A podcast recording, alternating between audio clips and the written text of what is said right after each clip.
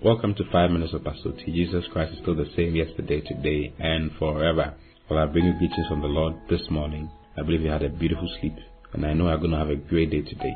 So I want to share a few things with you from the scriptures which I believe will really help you and aid you in your walk with God. Hallelujah. Today I'm talking about the pillar and ground of truth. The pillar and ground of truth. And I want us to start our scripture readings from 1 Timothy chapter 3. And I'm reading from verse 14. He says, These things write I unto thee, hoping to come unto you shortly. Now, this is Paul writing to Timothy. He says, These things write I unto, unto thee, hoping to come unto thee shortly. But if I tarry long, that thou mayest know how thou oughtest to behave thyself in the house of God. He calls it the house of God, which is the church of the living God. Then he says, the pillar and ground of the truth. Says is the pillar and the ground of the truth. The church is the pillar and the ground of the truth. He says how you may behave yourself in the house of God, which is the church of the living God.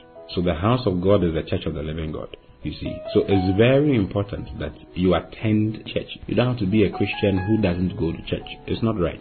You see, if you don't go to church, you will not come in contact with the truth because the church is the pillar and the ground. That is what God has chosen. That is what God has chosen to be the pillar and ground of the truth. The church, the house of God, that's just there in your area, or the one that's the, where you're supposed to be. Plant yourself somewhere. The Bible says that those who are planted in the house of the Lord shall flourish in his courts. It says they shall bear fruit in their old age. It's very important that you are planted somewhere. You must be planted in the house of the Lord. And don't be someone who doesn't go to church. You go to church today, you don't go tomorrow.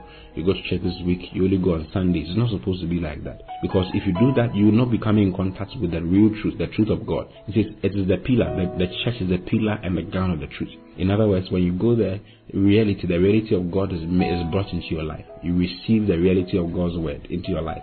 And it changes your life. You know, teaching uh, sometimes that not look powerful, but that is what God has chosen. Also, that He chose the foolishness of preaching. You see, it is through preaching that people are blessed. As you receive the message concerning uh, concerning marriage, your marriage is saved. Marriage counseling may not do much for you, but the word concerning marriage will do a lot of things for you. And you can only hear it in the church. You can only hear it in the house of God. So it's very, very important you don't take yourself out. Now, go to Hebrews chapter 10. Hebrews chapter 10, verse verse 24. Let's read from verse 24. Verse 25 nails the, the thing on the head, but I want to read from verse 24. It says, And let us consider one another to provoke unto love and to good works. You see, it says, Let us consider one another to provoke unto love and to good works. That only happens in the body of it happens in the church. You see, it says, Not forsaking the assembling of ourselves together. Not forsaking the assembling of ourselves together. As the manner of some is. You see, some people don't like it. They don't want to go to church. It's not supposed to be like that. But exhorting one another. And so much the more as you see the day approaching. What day is that? As you see the day of our Lord approaching. It says, not forsaking the assembling of ourselves together, as the manner of some is. Don't be like those people. Be someone who goes to church so that you can make contact with the Word of God and so that you can see other believers.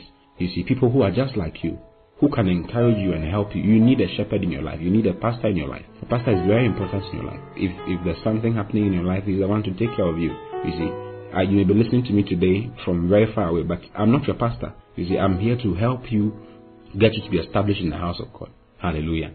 Oh, praise the Lord. It's very important to understand that you need to be planted in the house of God. If you want to flourish, if you want to increase as God wants you to, then you need a substantive pastor. You need the fellowship of the brethren. You see, if you take a coal of fire out of a coal pot and you put it somewhere alone, it will, it will, it will die out. But when you keep that same coal of fire in the coal pot with other coals, that coal gets heat from the others, and hence its its light is kept shining, and its light its light is kept burning. You see, if you if you take yourself out, if you exclude yourself out from the house of God, which is the pillar and ground of truth, you will not be blessed. You will die out very soon. The life of God in you will not manifest itself.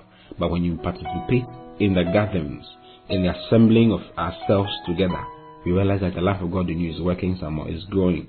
You are getting better and stronger and greater by the day. You receive the word of God that saves you on every side because you receive the reality, you receive the truth. What truth really means becomes a reality to you. Hallelujah. Go to church. Don't stay home. Go to church. I love you very much. I'll see you again tomorrow. Until then, God bless you. Bye bye.